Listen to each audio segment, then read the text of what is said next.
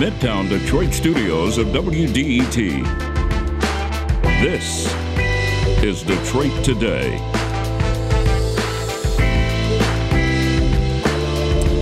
We'll start today with Congressman Andy Levin, a Democrat from Bloomfield, Bloomfield Township, who's going to talk with us about the infrastructure bill in Washington, the budget reconciliation process, and other things going on in the Capitol. Then we're going to meet a group of staffers from Michigan State University who worked to get 77 people out of Afghanistan to escape the Taliban. That's all next on Detroit Today, but first the news from NPR.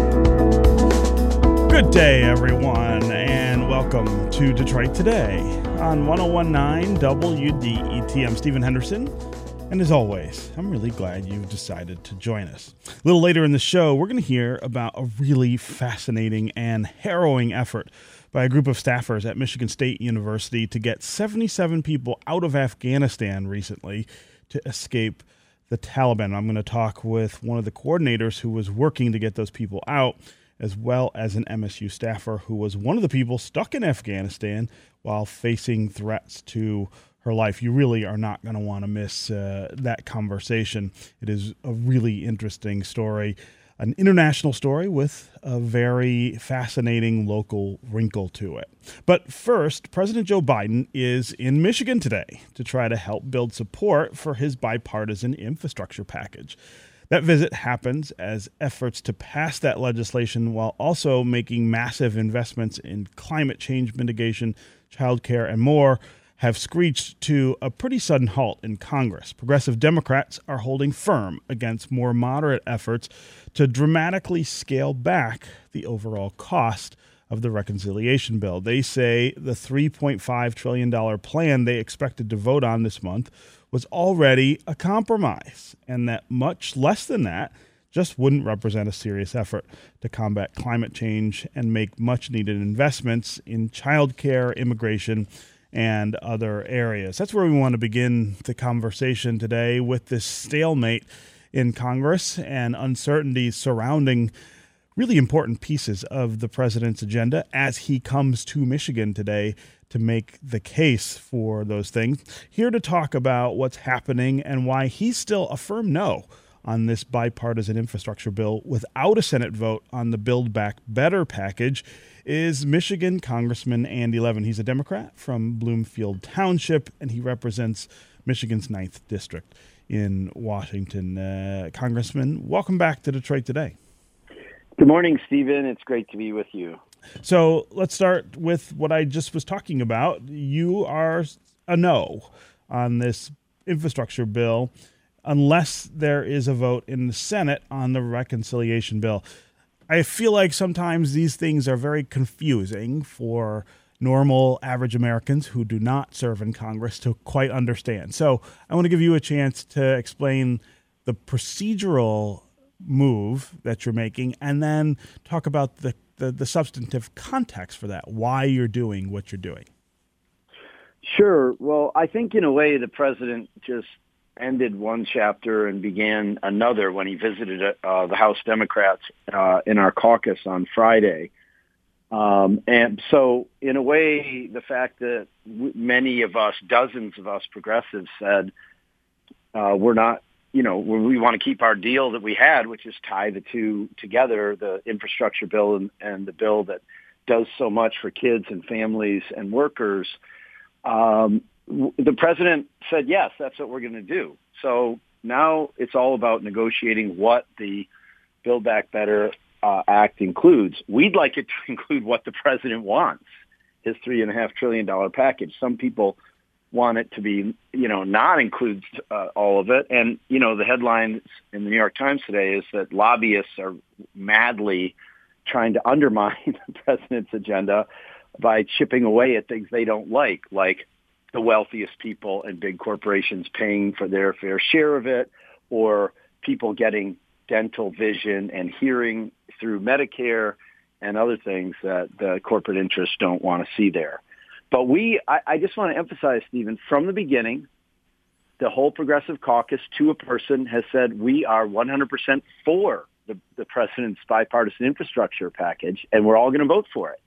We just think that we need to make sure that the rest of the president's package, the vast majority of it, is fully realized as well. And so that's what we're, and the president basically said, yes, we're going to do it all together. And so now it's about negotiating what gets included in the Build Back Better Act. Hmm.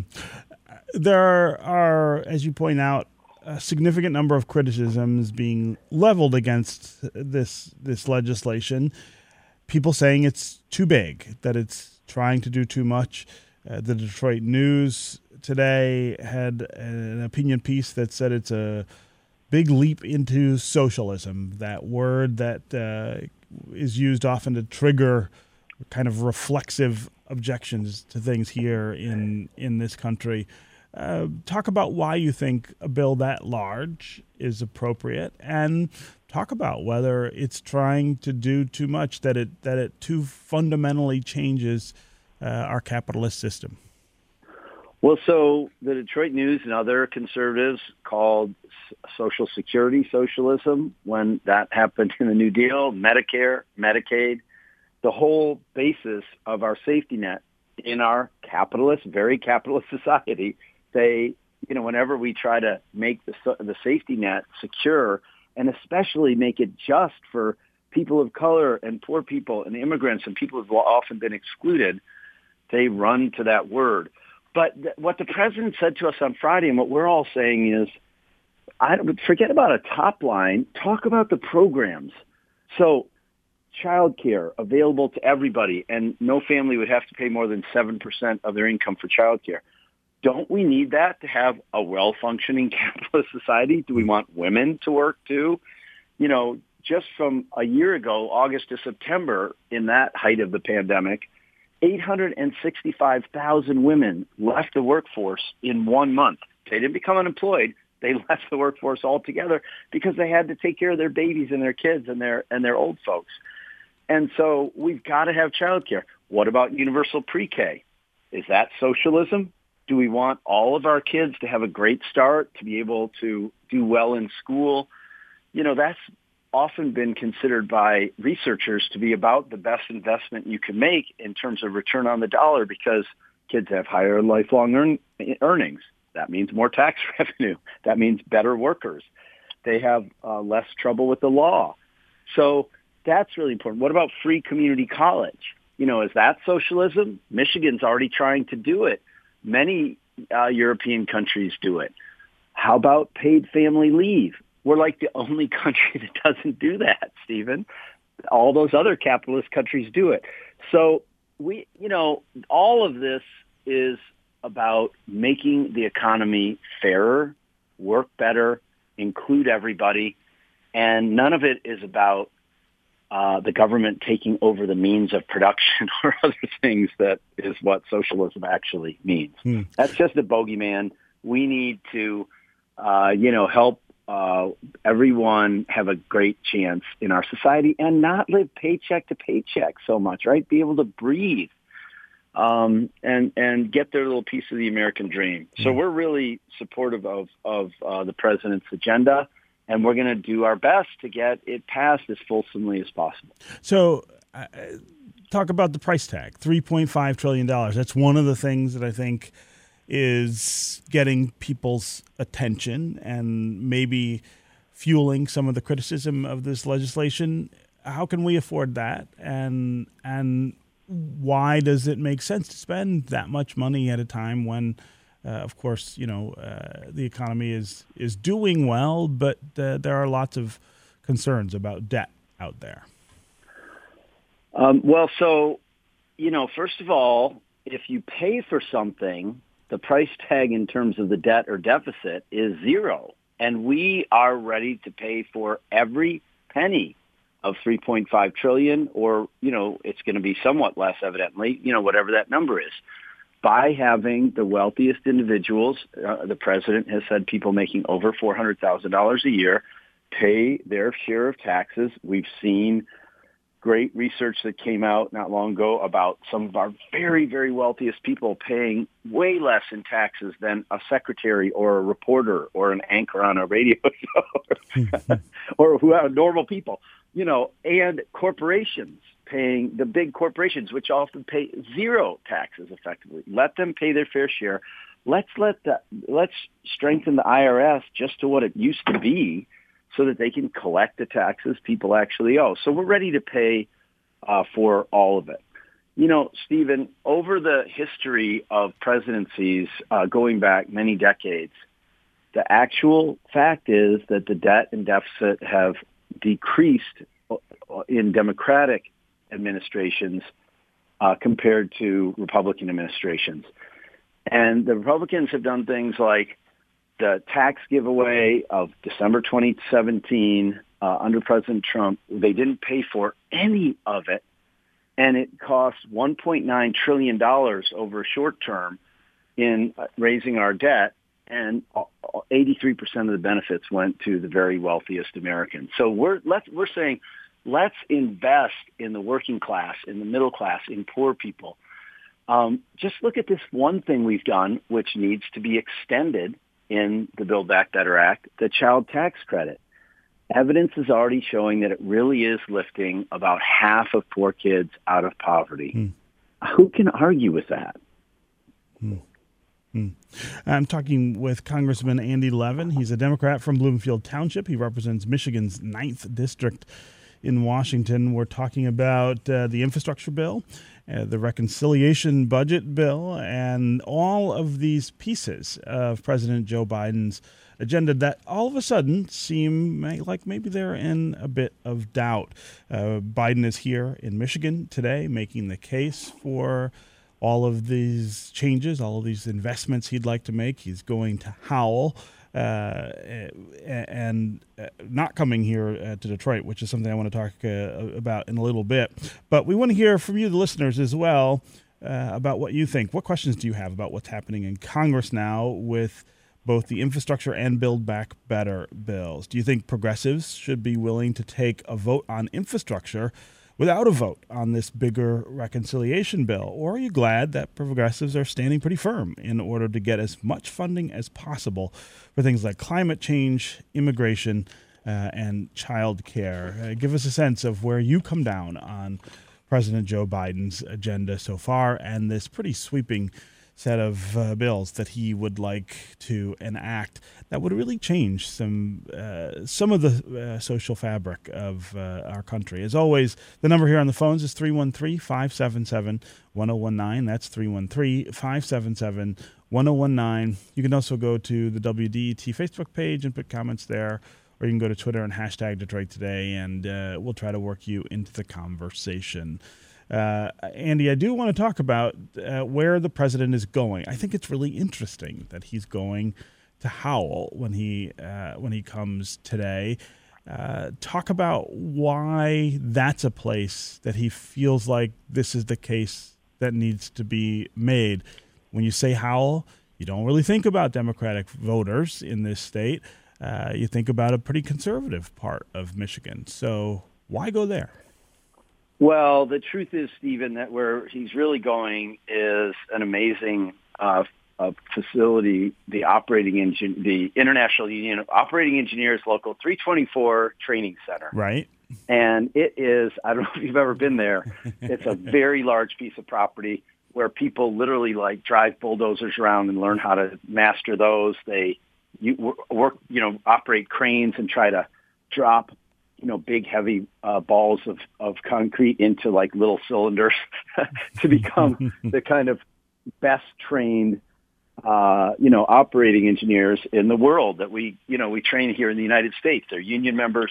And so Joe Biden is a champion of the working class is going to a place where people learn to do these great jobs, get these great jobs, really make good wages and benefits and I think what's brilliant about it is, you know, that people have made this artificial distinction between the so-called infrastructure bill and the the Build Back Better Act, but actually the Build Back Better Act includes a lot of very hard infrastructure, like in the House version that we passed through the Education Labor Committee, eighty billion dollars for school construction.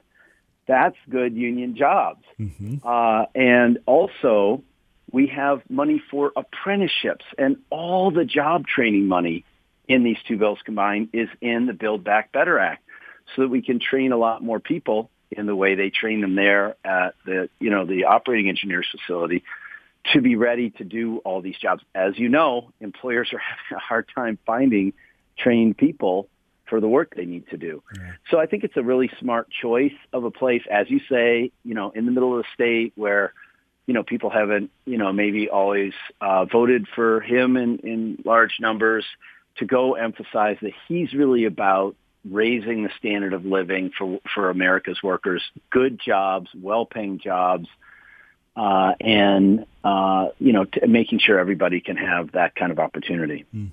Uh, again, 313-577-1019 is the number here on the phones. Let's go to Bradley in Livonia. Bradley, yes. welcome to the conversation. Yes. Hey. Hello? You there, Bradley? Go ahead.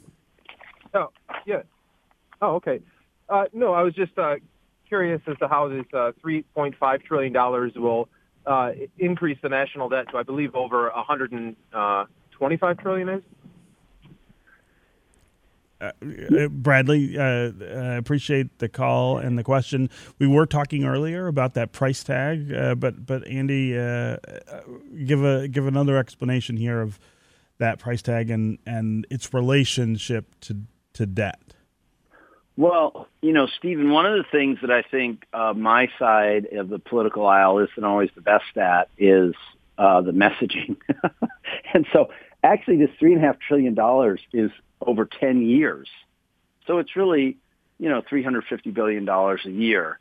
Um, and we are willing to pay for it. And we want, I, I'm not just willing to, I want to as a matter of principle. So uh, we are ready to, and this is what a lot of this lobbying is happening, that the, uh, the, the wealthy interests and the corporate interests are trying to um, get more conservative Democrats to, to thank them for opposing uh, some of the mechanisms that we use to pay for uh, the Build Back Better Act. Mm. The Senate and the House have slightly different proposals about what's the pay-fors, you know, but in any event, we are intent on uh, paying for it or as much of it as we can. And then there's a second really important point here, Stephen.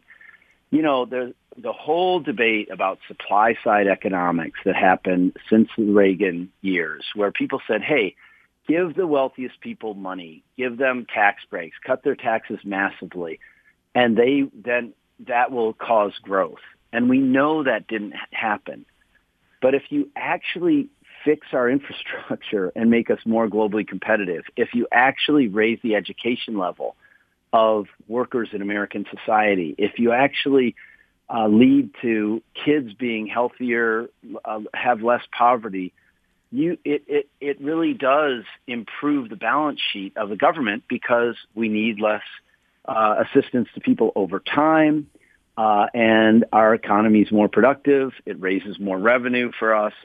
So I think both we're willing to pay for it in the short term, and it will redound to our benefit and hmm. improve our balance sheet in the long term. Yeah, uh, Bradley, I hope that's uh, a sufficient uh, answer to your question. Uh, this comes up over and over again, and there's always this argument about whether uh, spending is investment or or debt. Uh, it, it is always uh, worth asking the question how will we pay for the things that we want to do?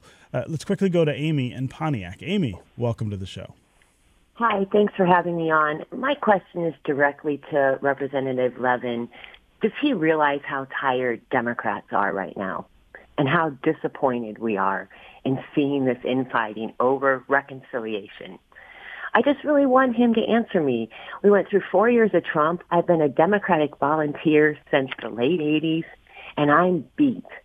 And I don't want to walk to another protest. I want something to get done. Please answer that question. Do you realize how tired we are mm. and how me, 55 year old woman in Pontiac that pays her taxes and volunteers every two years, how tired I am and how disappointed I am in what's happening. I had to Google and I'm on the Brookings Institution website reading what reconciliation means right now, and I have two college degrees. Hmm. Wow, uh, Amy, uh, I really appreciate you call you calling and expressing your frustration. I think a lot of people feel that way, and uh, it's it's good to to hear you intone those thoughts. Uh, Andy Levin, answer answer her frustrations. Yes, I hear you, Amy, and I agree with you. I mean, there's a couple points about this. Number one, the only reason we have to use reconciliation is that we will not get one Republican vote for these badly needed programs to lift up the working people, the things you've been fighting for all these years. So you're going to go, you're going to need to keep going out there and marching. And, um, but the, in terms of what we're trying to do, know that 95% of Democrats in the Senate and probably 90% in the House support the president's three and a half trillion dollar program. And they're the things you believe in. The problem is our margins in the House and the Senate are so tiny. A three vote margin in the House and basically a half vote or 51 to 50 in the Senate means that every single Democrat has to vote for it. So what I can assure you is those of us who are really uh, progressives who are fighting to get as much of the president's agenda done as we can are going to try to raise this lowest common denominator that we have to deal with of having so such a slim margin and we need every vote and but we are going to pass the infrastructure program and we're going to pass the president's uh, you know, a Build Back Better budget as in the best possible way. Uh, so, you know, we're doing it. And, you know, I have to give the president credit here and the Congress for that matter. I mean, the $1.9 trillion, um, you know, American Rescue Plan that we passed was had the most funding for public schools ever passed at one time. Mm-hmm. It's what raised the child, transform the child tax credit and we've cut poverty in half. So, and there's a you know long list of things. So, just Stephen, I'm sure you saw this. Based on how we've measured poverty since 1967, poverty a couple months ago was the lowest it's been since that time ever measured, and that's right. completely because of what Democrats so, have passed. So we're going to have to break soon, but but I, I do want to get you to, to drill down just a little on what I'm hearing from Amy. I think which is frustration that I, I think she's anticipating the Democrats going to fold here and not get the things that they promised as a way of compromising to get the bill passed, and that uh, people like Amy will feel unsatisfied. I've only got about a minute left, but I but I want you to address that specific point. Oh, it's so frustrating, Amy, to deal with the very small number of they're not moderates, they're very conservative Democrats who are saying, even though they voted to pass the $3.5 trillion budget resolution, then when we get down to writing the legislation, they're like, oh, well, I don't want this or I don't want that or it needs to be smaller. So the president said to us, let's talk about the specific programs. And that's what I'm about. Let's, let's work on getting community college for people on lowering people's costs by reducing the cost of prescription drugs, you know, on getting people child care and pre-K, all these great things. Um, Amy, we're gonna we're gonna fight as hard as we can to get a really robust package through, and you deserve it. You've been fighting for it all these years, and you haven't been fighting for yourself. You've been fighting for other people, you know, and God bless you for that. And we're gonna try to you know, we're to pass the, the strongest version of Joe Biden's vision that we can. Okay. Uh, Congressman Andy Levin, it's always great to have you here with us on Detroit today. Thanks so much for joining Thanks, Stephen. Okay, we're going to take a break. And when we come back, we're going to hear about Michigan State University's harrowing and backbreaking effort to get 77 people affiliated with the university out of Afghanistan as the country fell this summer to the Tam- Taliban. Stay with us for more Detroit Today.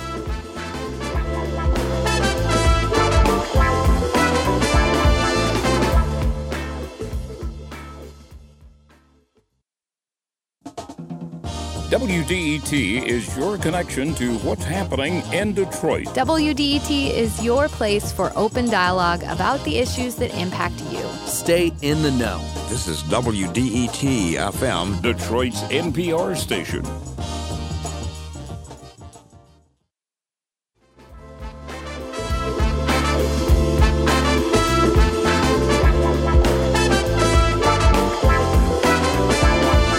You're listening to Detroit Today on 1019 WDET. I'm Stephen Henderson, and as always, thanks for tuning in.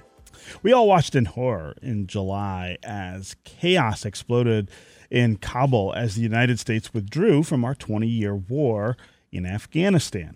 The images of mayhem at the Kabul airport dominated the 24 hour news cycle for days, and we heard about the valiant and tormenting attempts to get people out of the country who feared their new Taliban rulers would come after them and possibly kill them. We're now learning about one of those efforts with direct ties to Michigan. Michigan State University had dozens of people in Afghanistan affiliated with the university when the country fell. According to Bridge Magazine, its effort to get 77 of these folks out of the country is likely the largest of any university that ran programs in Afghanistan. Here to talk about what that effort looked like from East Lansing and from on the ground in Afghanistan are two people who were involved. Kurt Richter is program director of Michigan State University's Grain Research and Innovation Project, or GRAIN. Kurt, welcome to Detroit today. Thank you, Stephen. It's great to be here. And uh, Sarah Kaderi is an agricultural science scholar with MSU's Grain Project, who was one of the 77 people evacuated from Afghanistan by MSU before U.S. troops withdrew this summer. Sarah, welcome to Detroit today. Hello and good morning to all. So, Sarah, uh, I want to start with you. Give us your background and how you ended up working for MSU in Afghanistan. Uh, okay, uh, I'm one of the scholar of uh, MSU uh, University, and um, I was in second semester of my master degree uh, when uh, we left Kabul, and we were about two years with MSU. And when did you start to realize that uh, your life might be in danger in Afghanistan? Uh, originally, I'm from um, uh, I'm from uh, province of Afghanistan. Uh, before the Taliban take the control of Kabul, uh, um, the center of the Afghanistan, they have taken the um, the control of our province, Kabul. Uh, so in uh, our district, especially in our district, Najrab, on here, uh, some of our relatives um, were on here, and uh, the Taliban knew that uh, from them that I'm I'm working with a U.S. founded project, and I also working with an NGOs. so a month before the Taliban um, coming and seized the Kabul, a letter appeared on the doorstep of our house, uh, our, in our house in the Kabul city. Mm. On that letter, uh, they mentioned that uh, they will uh, treated me uh, with the kidnapping and uh, killing me and my family because I worked with a U.S. founded project, and they call it in this letter me uh, the spy of the American. Mm. Kurt, can you talk about grain and its work in Afghanistan and how you felt here, knowing that Sarah and the other uh, folks who were affiliated with MSU might be in danger if they stayed? Yeah, sure, Stephen. Yes. First off, uh, when... the, the Grain Project was focused on helping Afghani researchers, scientists, and scholars – be better at producing science that would allow Afghanistan to produce more wheat to feed its people. We were focused solely on building the capacity of individuals and researchers and universities to be able to be better at producing more wheat, which is the staple food crop in Afghanistan. 60% of the daily calories consumed in Afghanistan are from wheat and bread based products. When we heard the situation deteriorating and saw it deteriorate in Afghanistan, we became very concerned very quickly. Um, we our assumption was that our scholars, like Sarah, and our staff who work directly for MSU in Afghanistan, would be at risk simply because of their affiliation with our project, which was funded by the United States Agency for International Development. Hmm. And when we heard the facts of like the Sarah, like the letter that Sarah received, that gave us um, every reason to work really hard for many, many days to do all we can to get people out of Afghanistan. Hmm. So, so Kurt, why was the Taliban specifically interested in targeting people involved with your program? It wasn't just our program; it was all programs. Um, the Taliban was not receptive to a couple of things that Grain is quite proud of what we did. One of them is, you know, using U.S. government funds to improve the situation for people living in Afghanistan, the poorest of the poor. And the other thing, Sarah's an example of, we valued and took great pride in the fact that we were educating women to be future leaders of grain research in Afghanistan. And, you know, education of women is, well, put it mildly, not a priority of the Taliban. And our program was designed to facilitate and support and nurture the next generation of female agricultural researchers in wheat science in Afghanistan. Mm. So, Sarah, I want to go back to you. Uh, you and the other 22 grain affiliates had just finally gotten inside the Kabul airport when the suicide bombing that killed more than 70 people uh, explo- exploded outside. Can you describe what that scene was like and what was going through your mind at that point? Uh, yes. Um, first uh, the first time that I received an email from uh, uh, from a State Department, uh, and on that email they said that uh, came to the camp um, Salewan next to the airport. Uh, so I um, I managed to go to the um, camp, and when I went here, there was a full of rush of people. also there were uh, more than uh, 2,000 uh, people were trying to uh, enter to the airport and um, to um, get closer to the gates. Uh, but um, uh, there was many rush of people and um, there was um, um, gunfire and tear gas. They have used tear gas and um, uh, the, the, Taliban um, uh, won't allow people to go to the gates. But uh, um, it was on um, 18 August. Uh, um, I uh, I have tried to get to go to the final gates and I reach um, become uh, to the final gates, but there was no food, no water, at least to survive. Mm. But I prefer to be on here and waiting to uh, reach um, me to the um, uh, American stuff. But unfortunately, on this date, I can't do that. Um, so I came back to the home. Uh, another day, um, it was uh, 25 August, and um, um, the MSU managed um, the airport that we can go to the airport through the uh, cars. When we were in the uh, course um, for this um, to go to the airport, um, the Taliban don't allow us, um, and we were uh, wait for about uh, 12 hours inside of the airport, and we have tried many times to go to the and, uh, to enter to the airport, but unfortunately. Uh, we can't do it because Taliban don't allow us. we go to the another door of airport, which was controlled by um, government. On this door, we was able to uh, go to enter to the airport. We was uh, when uh, we came um, succeed to the uh, to go to the uh, airport on when uh, we there was um, also rush of people because um, we have we have to be wait for the biometric on that place we just hear some sound fire sound and um, we informed um, that there was um, an alert and they informed us there is an attack from the Taliban. They um, they have attacked airport. You know, it was it was a very scary feeling and mm. it was very bad feeling. because we um, with the very in the very hard situation we can enter to the uh, airport we were, were uh, entered to the airport there was a taliban attack we have uh, and they stopped um, the american st- staff stopped the working and we should um, be wait on this night in the in the airport and we have waited uh, for about um, 10 hours on the airport until um, the, uh, until everything was normal and they uh, again started biometric and after passing biometric we able to go to the plane hmm.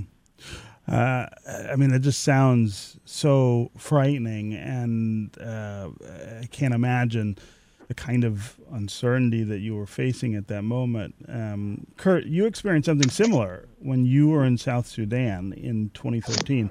Uh, tell us how that went and how it might have informed your efforts to get your colleagues out of Afghanistan recently. Yeah, um, it's when you're in a situation uh, you're being evacuated. My situation is different from Sarah's. I was I did not live in South Sudan. I was there doing some work.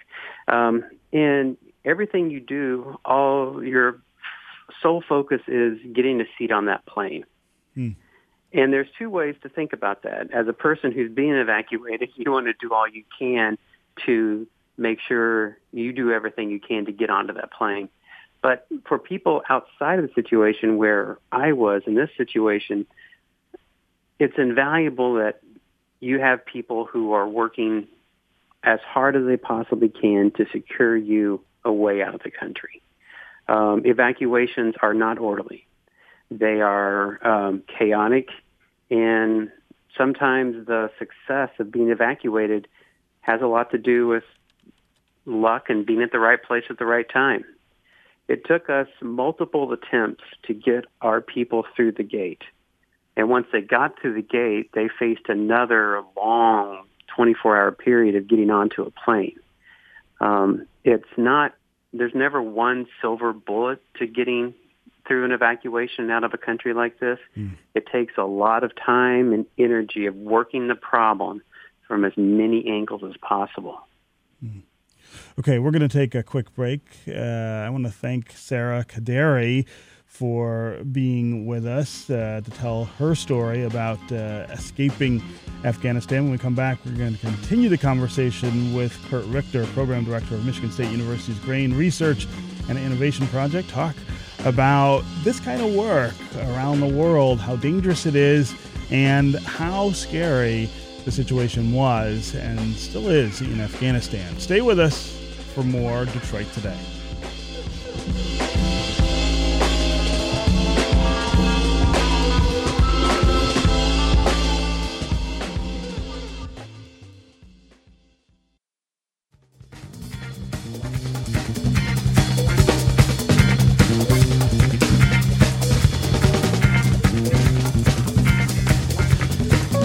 This is Detroit Today on 1019 WDET. I'm Stephen Henderson, and as always, I'm glad you have joined us. I'm talking with Kurt Richter. He's Program Director of Michigan State University's Grain Research and Innovation Project, or GRAIN.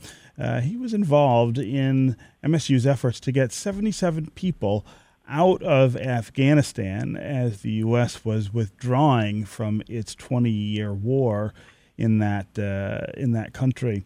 Uh, we'd love to hear from you during the conversation as all as always. Uh, what are your hopes for those who've been forced to flee Afghanistan during the U.S. withdrawal and the Taliban's takeover of that country? Do you hope most or all of them will be able to make new lives here in the United States? Uh, also, what do you think we owe the Afghans uh, after waging war in their country for 20 years. As always, the number here on the phones is 313 577 1019. That's 313 577 1019. Uh, you can also you can also uh, go to the WDET Facebook page or to Twitter uh, and uh, put comments there. As always, uh, Kurt, I, I want to talk just a little uh, about what the federal government should be doing or should have been doing uh, to help with this. Could this have gone differently if there had been uh, something more proactive? Yeah, um, that's a really good question that many parts of the U.S. government are asking itself and reflecting on this period of time. Um, I don't think anybody inside the U.S. government expected the Taliban to move as quickly as it did across the country. Um, that being said, there were the situation was chaotic, but behind the scenes there was a lot of really good people inside of the U.S. government that were working the problem really hard.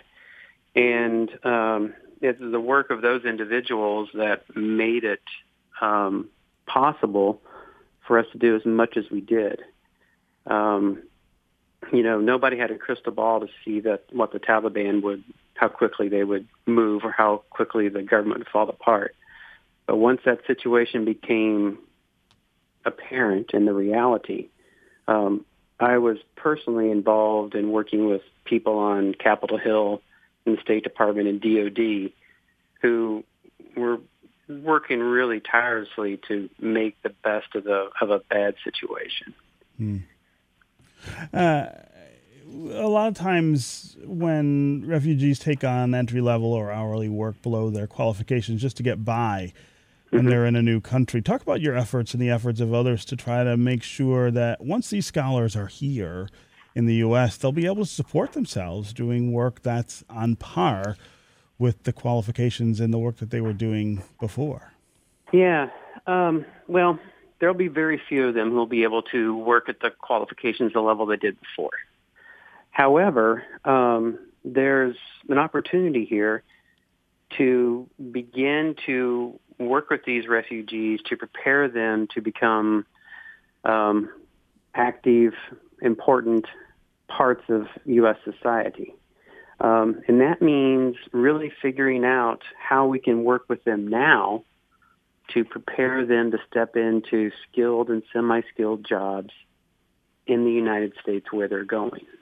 The United States is a big place, and these refugees are going to be going all over the country. And MSU is working with some folks in Washington, D.C. to put together a, um, a system where we would be able to begin training refugees based on where they're going for jobs that are available now. Hmm. Um, you know, the United States has a long history of incorporating refugees, and uh, you know we're excited to see that continue.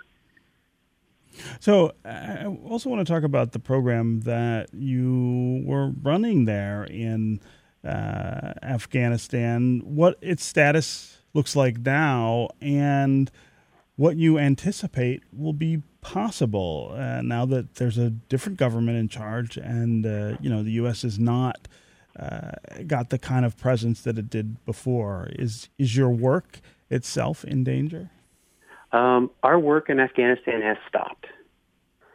Um, hmm. We are our offices have been closed and we are in the process of um, the staff that remains. We're finding ways to, um, you know, provide severance and support the best we can from afar. U.S. government regulations banned groups like any U.S. government funding to be paid to support the Taliban. And so, therefore, any form of taxes, payroll taxes, employee taxes, anything like that that can be going to the Taliban um, violates U.S. law.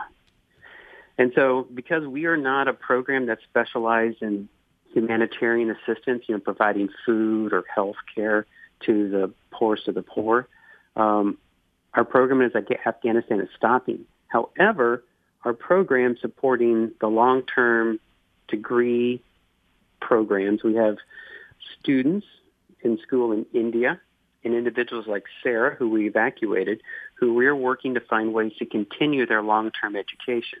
Hopefully, one day, um, after their education's over, the situation in Afghanistan returns to some form of normal. They might be able to go back to Afghanistan and continue their their research, or they'll be able to enter a, um, a new home and do that at a at a higher skilled level than just a, a refugee without the education. Hmm. Hmm. Um, uh, meanwhile, of course, Afghanistan is going through another drought, and there's a serious yeah. concern that people there will soon begin to starve. Um, do you have any hope that the research that you're doing and the work that you're doing can can help, or are you relegated to the sidelines and watching like the rest of us? That's a good question. Um, our research could have helped. We were working on helping define and select wheat varieties that were highly suitable for growth in Afghanistan. Now, to do that, you need a functioning Ministry of Education, Ministry of Agriculture, and you need, um, you know, researchers and universities working. Um, to the best of my knowledge, those systems are no longer functioning in Afghanistan. And if those aren't functioning, that work will not continue. Hmm. Hmm. So, so, it's bad. Yeah. yeah. Um, I also want to ask about the status of uh, Sarah Kadiri and some of the others who escaped Af- Afghanistan. Uh, we didn't get to it when we were talking with her, but uh, she's now waiting for visa for a visa in Albania, and that's a process that we all know can take a long time. Uh, you know, it can take years, in fact, to get that uh, that going. Um, uh, how are you feeling about her future and the others who escaped, who may be also waiting for? uh, a way into the United States uh, and and uncertain about how that might happen. Yeah, um, the people that we rescued, the, who are the refugees now in Albania, have a have a tough road ahead of them. They've lost everything they had, um, and they are now in a country that they do not know, or waiting for visa into a country in the country they do not know for the scholars like Sarah and her peers, we are working with um, United States Agency for International Development and Agricultural University of Albania in Tirana to get them enrolled in a new master's program in English that would prepare them for um, you know further education and be transferable to uh, or recognized by Europe and the United States. For my staff who we evacuated, we're working on getting them into the United States um, as quickly as possible with the necessary support to allow them to get off to a quick start in the United States. Mm. Um, they're waiting for what the State Department calls a P1 or P2 visa to enter the United States, and it could take a year. And we're looking for options to get them into the United States as quickly as possible, but also with the type of support that would allow them to get off to as fast and best start as possible as refugees. Yeah. And and what about the future of your program when it decides to go to other countries? Um, mm-hmm. Is it is it now? I guess not advisable to choose countries that are unstable. Although, of course, those are the countries that most need the help uh, that, that, that you're offering.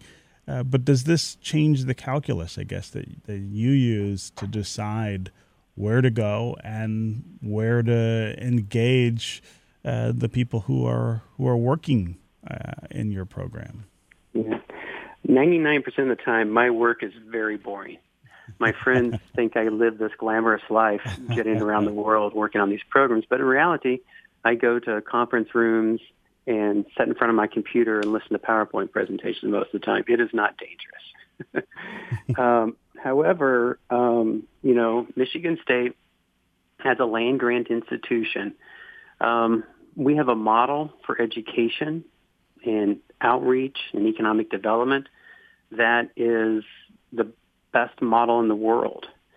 And those of us, there are some of us inside of Michigan State University who we feel it is our um, part of our mandate to help other countries be better at educating their populations.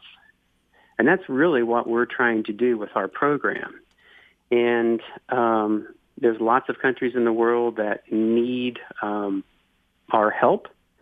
And those of us in Michigan State who do this work, we're dedicated to continue to do that. Now, fortunately, we very seldom end up in situations like we had in Kabul or like what I ran into in South Sudan.